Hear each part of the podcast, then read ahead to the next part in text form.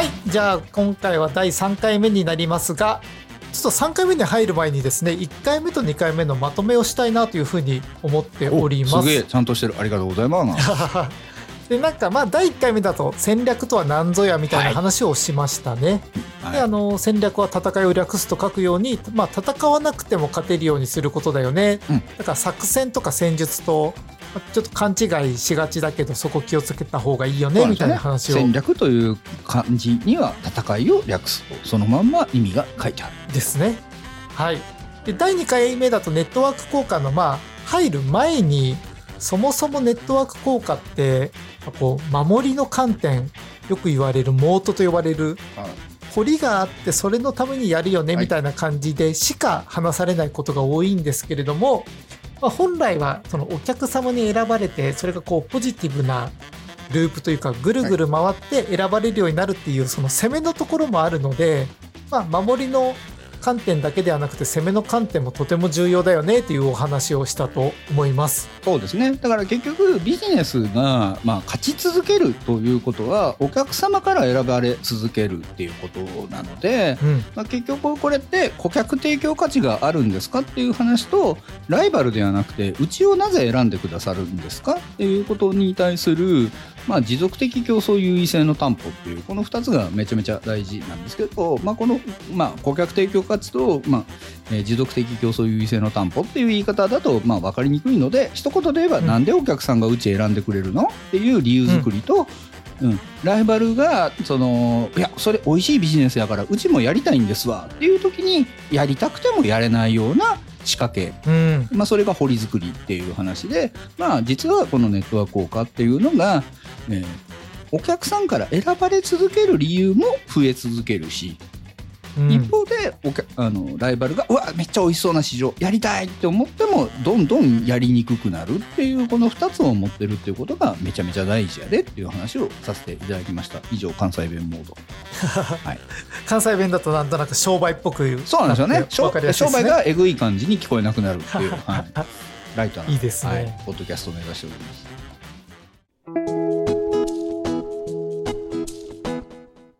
じゃあ第3回目はもういよいよネットワーク効果とは何ぞやみたいなそうなんです。ところに入るわけなんですよね。入るわけですね。やっぱこはい。の古典ラジオメソッドっていうネットワーク効果って言いながらネットワーク効果の話を全くしないっていうですね、えーメソッドを受け継ぎながら、まあ、次はやっぱりまあ愛すべきゆる学徒ラジオ系なトークに入りたいわけなんですけど、うんケンスーさん、はいえーネットワーク効果がどうも最強っぽいなっていうのはなんとなく理解していただいたと思うんですけれども。いやまだ理解してないですね。えー？あの戦略とは何ぞやとあとまあ攻めと守りの観点があるんだなっていうのは分かったんですけど、はい。なんかネットワーク効果を使った戦略がなんでその他の戦略と比べて強いのかはまだちょっと分かってないですね。そうですよね。だって喋ってないもんね。はい。ただ、喋ってないんですけど、ネットワーク効果には最強の武術として、うんまあ、北斗神拳と、まあ、南都政権があるんですけど、うん。剣数はどっちが好き？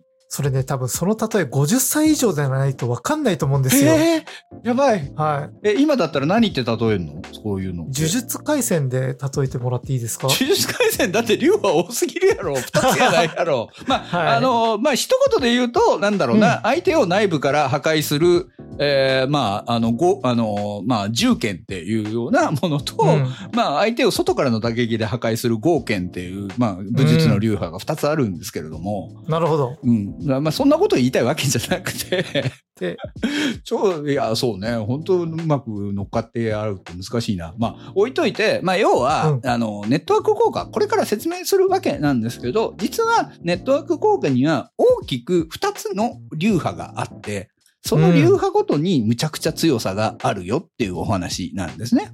おーその2つの流派は全然別物なんです別か物なんです。全く別物なんです。ねあ知らなかった。はい、で、そこにおける、その北斗神拳的なものが、まあ、ネットワーク外部性と呼ばれるもので、で、でその南斗聖拳的なものが、あの、相互 network effect。まあ、ないしは、その、 two-side network effect っていう、まあ、要は双方向の、まあ、ネットワーク効果って呼ばれるものなんですよね。まあ、この中では総合ネットワーク効果というふうに統一していくんですけど。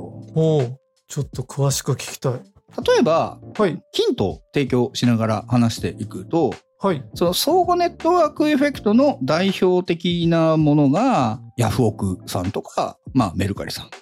うん。うん、で、ネットワーク外部経済性の代表的な事例が、まあ、LINE さんとか Facebook さんっていう感じなるほど。ね。はい。はい。やっぱ分かりにくいよね、これ。いやな なんとなくねそのはいヤフオクとかメルカリは、まあ、売り手がたくさんいて買い手がたくさんいるから成り立ってるみたいな分かってんじゃねえかよ、やっぱり。はいさすが。感じしますしすね LINE とか Facebook は、まあ、お互いその友達はい。がたくさんいる状態になってて、まあなんかそそれぞれのユーザーが同じ立場というか、はい。みたいな感じはしますね。そうですね。おっしゃる通りで。は結局、その、ネットワーク効果の本質って何かっていうと、まあ、ネットワークって、相手がいた時に、相手とつながるっていう、まあ、ラインができて、その相手とつながっていくラインの、まあ、強さっていうものが、どんどんどんどん、もう、持続的に、あの、類長的に、どんどんどんどん強くなり続けるから、まあ、ほっといても強くなるよっていうものなんですよ。うんで、それのうん一番わかりやすい例が今、ケンスーさんが言ったように、相互ネットワーク効果と呼ばれる売り手がいて、買い手がいてっていうふうに、大体プラットフォームって、まあ何かをつなぐもののケースが多いじゃないですか。はいはい。で、そのつなぐものって何なん？ってなった時に、まあヤフオクさんであれ、アマゾンさんであれ、メルカリさんであれ、そのプラットフォームの上で売り手と買い手をつなぎますよね。っていうことの、つなぐっていうプラットフォームの価値として存在してるわけですよね。ああ、なるほど。うんこれ分かりやすいですね。で、そうなった時に、結局、買い手から見た時に、どの、まあ、マーケットプレイス、まあ、市場で物買いたいんでしたっけって言ったら、まあ、そこで一気に物が買えることっていうことだったりとか、そこで買う時の選択肢が潤沢にあって、で、自分が買いたいものが買える、選べるってことで、まあ、買い手は、やっぱ売り手が多い方がいいし、売り手のジャンルが多い方がいいところで、やっぱ買いたがるもんですよね。そうですね。やっぱ楽天に行くと大体物があるだろうと思うし、始まったばっかりの EC サービスだったら、店が少なくて、あの欲しいものを5個探したけど全部なかったってなると使わなくなるみたいな。そういうことですよねそうなん。です、そうなんですよ。はいそうすると、まあ、売り手は買い手がある程度あいるところにやっぱあり集まりますよね。うん。でも、じゃあ今度逆に売り手の観点からすると、やっぱり売り手っていうのは売り上げを高くしたい、うん。多くしたいっていうものなので、まあ当然買い手がたくさんいるところに集まるわけですよね。まあそうですね。楽天に出せば売れるから楽天に出す。他は売れないから出さないっていうシンプルな話ですよね。はい。うんっていう話になった時に、まあ、さっき、ケンスーさんが言ったように、売り手がいるから買い手が集まって、買い手がいたら売り手が集まって、じゃあまた売り手がいるから買い手が集まってっていう、これ、ループになるわけですようんね。うん。で、こういうふうに、売り手と買い手とつながるっていうものが、売り手が買い手につながって、買い手が売り手につながるっていう、まあ、ネットワークがどんどんどんどん増幅されていくので、ほっといても、まあ、強くなるとうんいうふうに、まあ、なっていくわけですよ。これ EC サイト分かりやすいんですけど、他の事例ってどういうのがあるんですか？やっぱり、その、二つの方向でマッチングするっていうところで言うと、我らが母校があるじゃないですか。リクルートさん。そうですよね。例えばリクルートっていうもので言うと、その仕事を探してる人と、その仕事を、あの、うちにぜひ来てくださいっていう、まあ、求職者側と、っていう、まあ、二つをつなぐものですし、確かに。はい。それ以外に結婚だったら結婚式場と、まあ、結婚するカップルみたいなものですし、うんうん。まあ、いっぱいありますよね。こういうものって。まあそうですね。あの、え、でもこれって、例えば普通の店舗だったら、はい例えばイオンモールみたいな大きなところって集客もしてるし、うんお店もたくさんあるよね。だけれども、物理があるからネットワーク効果が限定的みたいな、そういう感じなんですか？すごいね。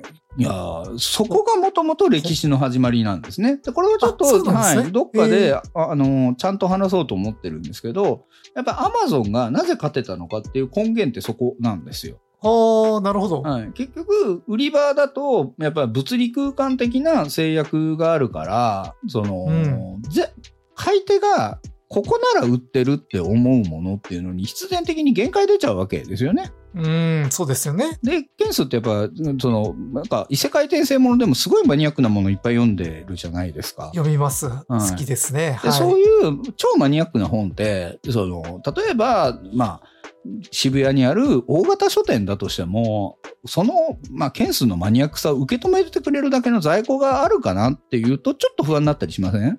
確かにそうですよね。漫画とか、ね、売ってない場合が多いですもんね。そうなんです。もう、うんそのネットだと、渋谷の本屋だと物理的な在庫の限界もあるし、うん。でも一方でオンラインだと、まあ、倉庫に貯めておけばいいし、うん。で、かつ、その、全国のそのニッチな人たちが、まあ、集まってくるので、うん。だから結局、一個一個の本屋だと、一年に一冊売れるか売れないか分かんないよ、みたいな本が、まあ、全国からの人が集まってくると、まあ、一日に一冊売れるかもしれないわけですよね。ああ、なるほど。まあ、今本の例だから分かりやすいけど、はい Amazon のスタートも本ですけど、本ってやっぱりずっと倉庫に置いといても、まあ大丈夫ですもんね。そうなんですよね。賞味期限ないしうん、で、割と長く需要が続くから、まあ、あ、あの、ある一定期間経っても売れなくなるみたいなことがないので、なるほど。でそうするとこういうことをロングテールって言って、はいはい。あ要はお客さんの要望が、その、ニッチなものの方がずーっと続いてて、うん。まあ大体、いいわゆる一般的な商品って2割8割って呼ばれるように、トップ2割の商品で売り上げの8割を占めますよ、とうん。いうことを、まあ、が多いんですけど、で、こういうのを、ヘビーヘッド型とかっていう言い方をするんですけど、要は頭が大きくて、まあ、その後ろがちっちゃいよっていうもので言われるんですけれども、まあ、それに対して、その本とか趣味のことっていうのは、まあ、ものすごいニッチなものを集める人が意外と集めてみると多いよっていうことで、まあ、尻尾の方が長いからロングテールっていう言い方をしたりするんですね。はあ、なるほど。まあ、やっぱインターネットとネットワーク効果がすごく相性がいいっていうこめちゃくちゃいいとですね。そうなんですよ、そうなんですよ。っていうことがあって、結局でも、こっから先大事なんですけど、結局ニッチなものも、あそこで売ってるやんってなると、まあメジャーなものを買うときも、もう、その、普段買ってるし、で、もしかしたらニッチなものと、そのメジャーなもの両方買うかもしれないし、みたいなところになってくると、結局、その本屋で売ってるものでも、まあ、オンラインで買うようになっちゃう。確かになんかティッシュとかね、スーパーで買えばいいものの Amazon で買っちゃうよねみたいなことが起きてるっていうことですよね。そうなんです。うん。そうすると、結局、そういう形で、買い手からすると、売り手の幅が広いから、あ、あそこに行けば絶対にすぐに買えるっていう安心感と、やっぱり手間暇かかんないっていうところですよね。うん。でそこで、まあ、そのプラットフォームを選ぶようになるし、一方で大事なことは、売り手からすると、実は、相互ネットワーク効果ってちょっと嫌な言葉なんですよ。え、そうなんですか？うん。売り手も嬉しいじゃないですか。だって、売り手としては売れるっていうのもあるけど、あそこの売り場がめちゃめちゃ売るようになると、やっぱり、じゃあちょっと反則費よこしてくんない？とか、ああ、なるほど。あそこの棚で一番いい棚を取るために、あの、上の棚を取らないと、まあなかなか売れないようになるよね、とか。確かになんか家電量販店でそのテレビの明るさを一番明るくしてもらえる権利みたいなのが結構やっぱりすごい重要とか聞きますね。そうなんです、そうなんですよ。いや、売り手からすると、うんその、一箇所がむちゃくちゃ売る力を持っちゃうと、そこの言いなりになっちゃうから、実は売り手からすると、いや、あの、〇〇電機さんが、あの、そうやって強く言われるんだったら、まあ、うちは、あの、〇〇カメラさんで、あの、売りますんで、まあ、いいですわ、っていうふうに、まあ、売り手からすると、実は売り場の方がある程度競争してくれてた方が、まあ、売り手にとっては、まあ、嬉しいってとこもあるわけですね。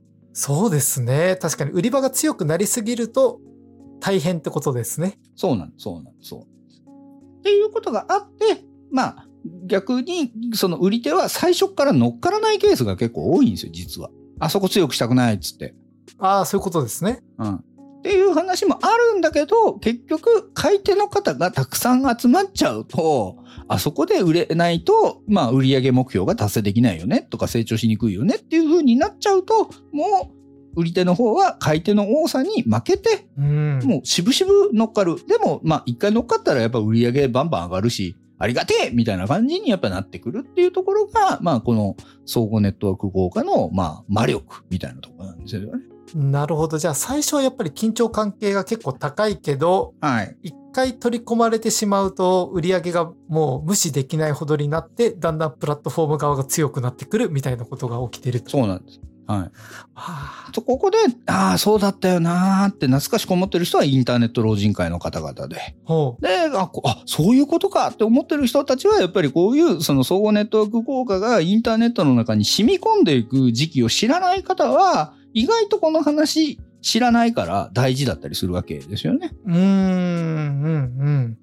でこういうふうに、その売り手から買い手、買い手が売り手というふうに一見単純に見えるんだけれども、やっぱ買い手にとって、やっぱり、あの、買えるっていう従属感が得られるロングテールな場所の方がやっぱり強いし、うん。で、一方売り手からしてみると、えーあの売り場を強くしすぎたら俺言いなりになっちゃうかもしれない。えーでもあそこで売ってくれるのって魅力的だから乗っちゃうみたいなところで、内部から染み込んで、一回染み込んじゃったらもう話せないものになるっていうことで北斗神拳的なわけですよ。なるほど。これが、いわゆるさっきおっしゃってた内部からはい。壊していくみたいな。壊していく。うん。壊していくっていうか、まあ内部から攻め込んでいく。はいはいはいなるほど。そうなんですね。で、これが、まあ、ものすごい一流派だし、まあ、ある種、二つのプレイヤーがやり取りするところにはどこでも生まれうるので、うん。非常にそのビジネスを始めるときに、これは別にスタートアップに限らず、むしろ一般事業をやられてる方の方が、実は、この、まあ、相互ネットワークっていうことを実意識してやっていくっていうのはすごい大事だったりするんですよね。確かになんかプラットフォーム作る側として聞いてましたけれども、普通に売り手側としてもこの話を知らないと、うん知らないうちにこう取り込まれてしまったりとか、はい。不利になったりする可能性があるってことですね。そうなんです。ああ、そうなんです確かに。それはそうだ。うん。っていうのが、まあ、北斗神拳の話ですよ。北斗神拳の話。うん。はい。ごめんなさい。相互ネットワーク効果。そこでネットワーク効果はいですね。はい。で、次がネットワーク外部性。うん。実は、こっちの方が歴史的には強いんですね。あ、そうなんですか？はい。実は。で、これは何かっていうと、まあ、ネットワーク外部性のことを僕人に説明するときに言っているのは、仲間外れになりたくないっていう状態にしてしまったら、もうそのツールを使わざるを得なくなるよねうん。っていう風な説明をします。なるほど。で、これは何かっていうと、一番わかりやすいのが別に悪意を持って言うわけじゃないんですけど、やっぱり LINE さんなわけですね。うん。で、LINE さんって、まあ、そう、今やメッセンジャーっていっぱいあるじゃないですか。はい。Facebook メッセンジャーもあれば、まあ若い方はインスタをメッセンジャー代わりにお使いになられたりとか、うん。まあ、そのいろんなコミュニケーション手段がある中で、やっぱり LINE って外せないものになってますよね。うん。で、それなぜかっていうと、まあ、単純に僕ら世代が分かりやすい言い方で言うと、学校行った時に、えー PTA とか親の集まりで、えー連絡手段を作ります。じゃあ LINE グループに入ってくださいねって言われたら、もうそれ使わざるを得ないですよね。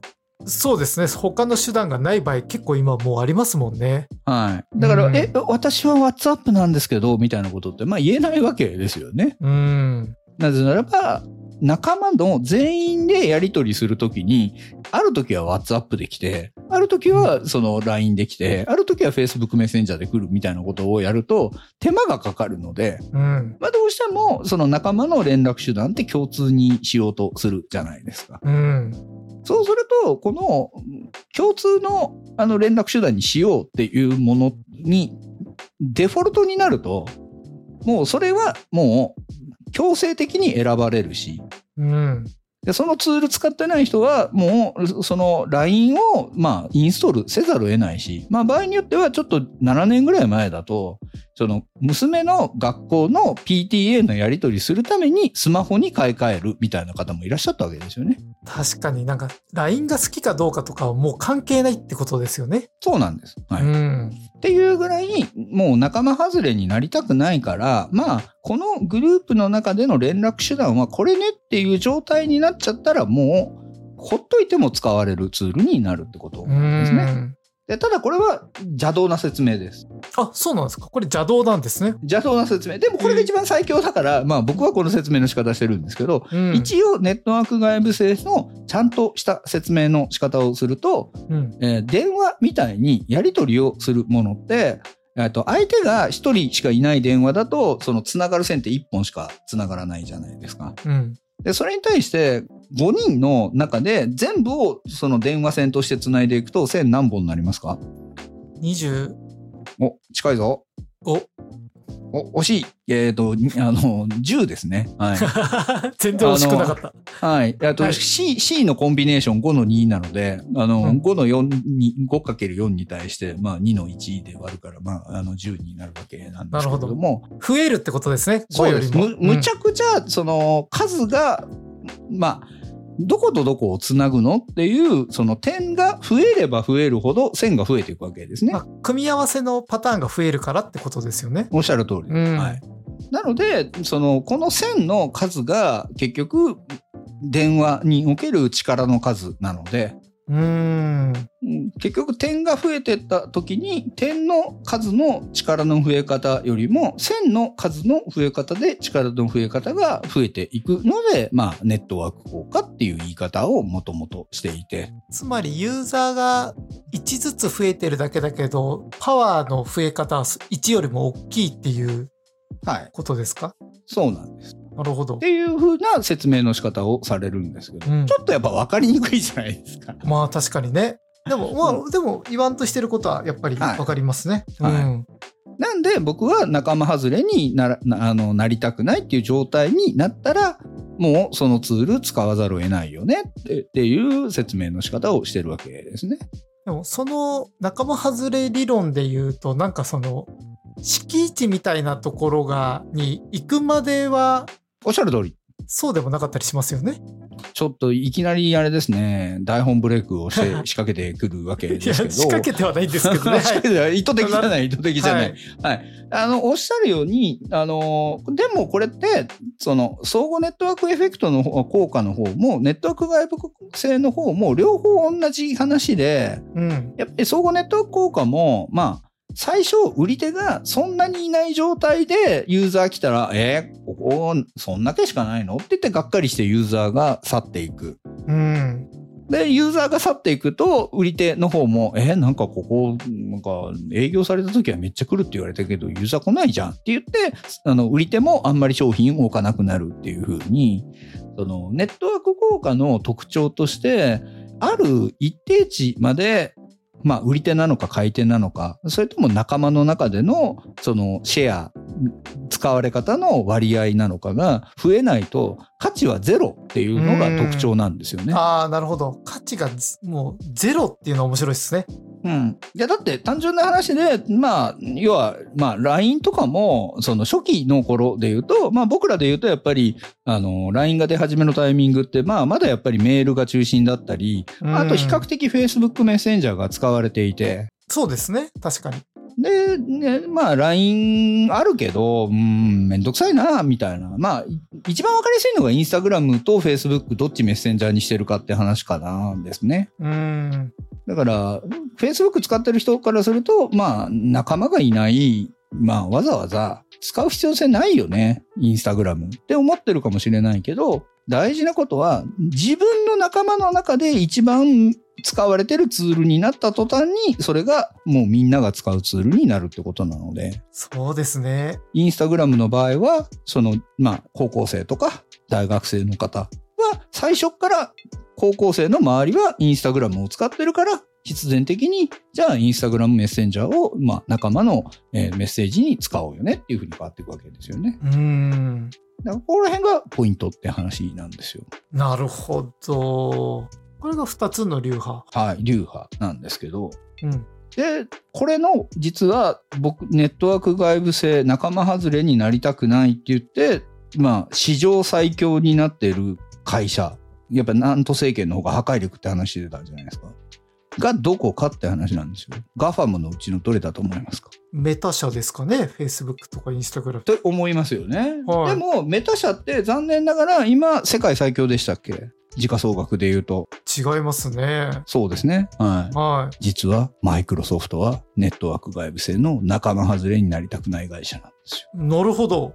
はい。どの辺がなんですか？だって、エクセル、はパワーポイントい。うん。って、使わないって選択肢ありましたっけ？いや、ないですね。だってファイルがそれで送られてきちゃうんで。そうなんです。つまり、大事なことは、ネットワークっていうと、なんか、その LINE とか Facebook みたいなコミュニケーションの線っていうふうに思いがちなんですけど、うん。パワーポイントっていうものも、相手もこちらもパワーポイントでやり取りする。まあ、こういうことをプロトコルって言ったりするんですけど、お互いがやり取りするための共通言語のことを。うん。まあ、この相手と自分がやり取りする線を握るっていう意味では、パワーポイントってネットワークなわけですよね。確かにパワーポイントで送られてくるから、他のツールでやったらちょっとずれちゃうから、パワーポイント使わざるを得ない。得ない。未だにありますね。はい。だから、実はマイクロソフトっていうのは OS で勝ったっていうふうに思われがちなんだけど、どちらかというと、やっぱパワーポイント、えーっていうっていうプレゼンテーション。うん。で、Excel っていう、まあ、その計算管理。そして Word っていう、まあ、公式な文章管理っていう、この3つのビジネスにおける英語以上に下手すると大事かもしれない世界共通言語を握っちゃったから、世界最強の会社になったわけですね。なるほど。確かに、じゃあ、アウトルックは強いかっていうと、メールはプロトコルがもうちょっと開かれてるので、そうなんです。おっしゃる通り。うん。メールは、その送信側が別に、まあ、アウトルックだとしても、受信側が Gmail でもいいよねっていうもの。だから、ここの中に独占性はないわけですね。確かに、面白い。そうなんですよ。だから、実は、このネットワーク外部性っていうものの破壊力があまりにも強すぎて、うん。その相互ネットワーク効果は、うん、いいねっていう感じなんですけど、ネットワーク外部性に関しては、もう国が出てきて、お前ら、それやりすぎるんだったら分割するぞっていう風に今まで2回起こってるんですよ。マイクロソフトに対して。マイクロソフトに対しても起こったし、あともう1個起こったのが、まあまさにネットワーク外部性の分かりやすい事例としての電話会社。あー、なるほど。はい。アメリカの AT&T っていう、まあ、当1980年代にナンバーワンの会社があって、でそこが、まあ、その、あまりにも、その独占的に、もう、そのアメリカの中の、しまあ、州ごとにある程度通信って分かれてたものを、もう全部、まあ、取りまとめてって、で、しかも、その州をまたいだ長距離な電話とか国際電話とかっていう風に、どんどん自分のネットワークの範囲を、強みを、まあ、繋いでっちゃったので、うん。なんと1984年に、えー国の命令でこの電話会社は7つに分割されてるんですよ。うーん。っていうぐらいに繋がる力を持っちゃうっていうのは破壊力があって、なるほど。で、同じようにマイクロソフトも1990年の後半に、その Windows という OS が、まあさっき言ったように Word と、まあ PowerPoint と Excel の力によって、むちゃくちゃ強くなってるところにさらに加えて、インターネットエクスプローラーっていう、ウェブの入り口まで、まあ Windows OS とインターネットエクスプローラーを抱き合わせで展開するっていうのはちょっと待てと。うん。うん、で、まあ実際2000年にマイクロソフトは分割すべきってとこまで行ったんですよね、一回。うん。なんだけど、まあ、こそこは、その最後、そのいろいろ調整が行われて、まあ、分割までは至らなかったんだけれども、まあ、当然 Windows 入れた時にインターネットエクスプローラーを入れられるだけじゃなくて、まあ、他のブラウザーも、その入れても、いまあ、Windows とインターネットエクスプローラーと同じぐらいの相性の良さにちゃんとしなさいねっていうところで、まあ、間落ちたっていうぐらい。なるほどなまあ確かになんかネットワーク効果っていうとコミュニケーションのネットワークをどうしても想起しがちだからはい見落とされてるけど、マイクロソフトってもう30年近くワードとかエクセルでそうなんですよそれをもう行えてるよってことですね。行えていて。で、まあ、ちょっとこれ、闇編みたいな回を許されるんだったら闇編で話すんですけれども、なぜかマイクロソフトって Windows でパワポを出した時と、えー、マッキントッシュで、あの、パワーポイント開いた時に微妙にずれるみたいな話が昔ありましたよね。ありましたね。あれ意図的なんですよ。え？はいずるいまあみたいな話が、まあ、もしかしたらちょっと闇編でえーの解説するかもしれないんですけれども。闇編ってはなんすか、なんかね、ダークな話まで含めてってはいまあ、ことですよね。これ知りたい人はハロウィン文書っていうのを読んでいた、あの、インターネットで検索するか、チャット GPT でマイクロソフトのハロウィンあの文書を解説してくださいって聞いたらちょっといろいろわかるんで。なるほど。話を戻すと、っていうぐらい、このネットワーク外部性っていうのは、もう仲間外れになりたくなかったら、いや、だってビジネスでプレゼンテーションファイルやり取りしたかったら、お前もうパワーポイント使うしかないよなっていうぐらい外部からもう使うことを強いられるっていう状態まで持っていく最強の法則。だから外部から破壊する方向だから、なんと政権なわけですね。うん。ちょっとやっぱ北東政権と南東政権の例を出された時だけちょっとしっくりきてないですね、まだ。はい。うん、その辺はねぼ僕の漫画のネットワークのアップデートが必要ってことで、一旦今日はこのぐらいですかね。はい、そんな感じですかね。はい、ありがとうございます。はい、ありがとうございます。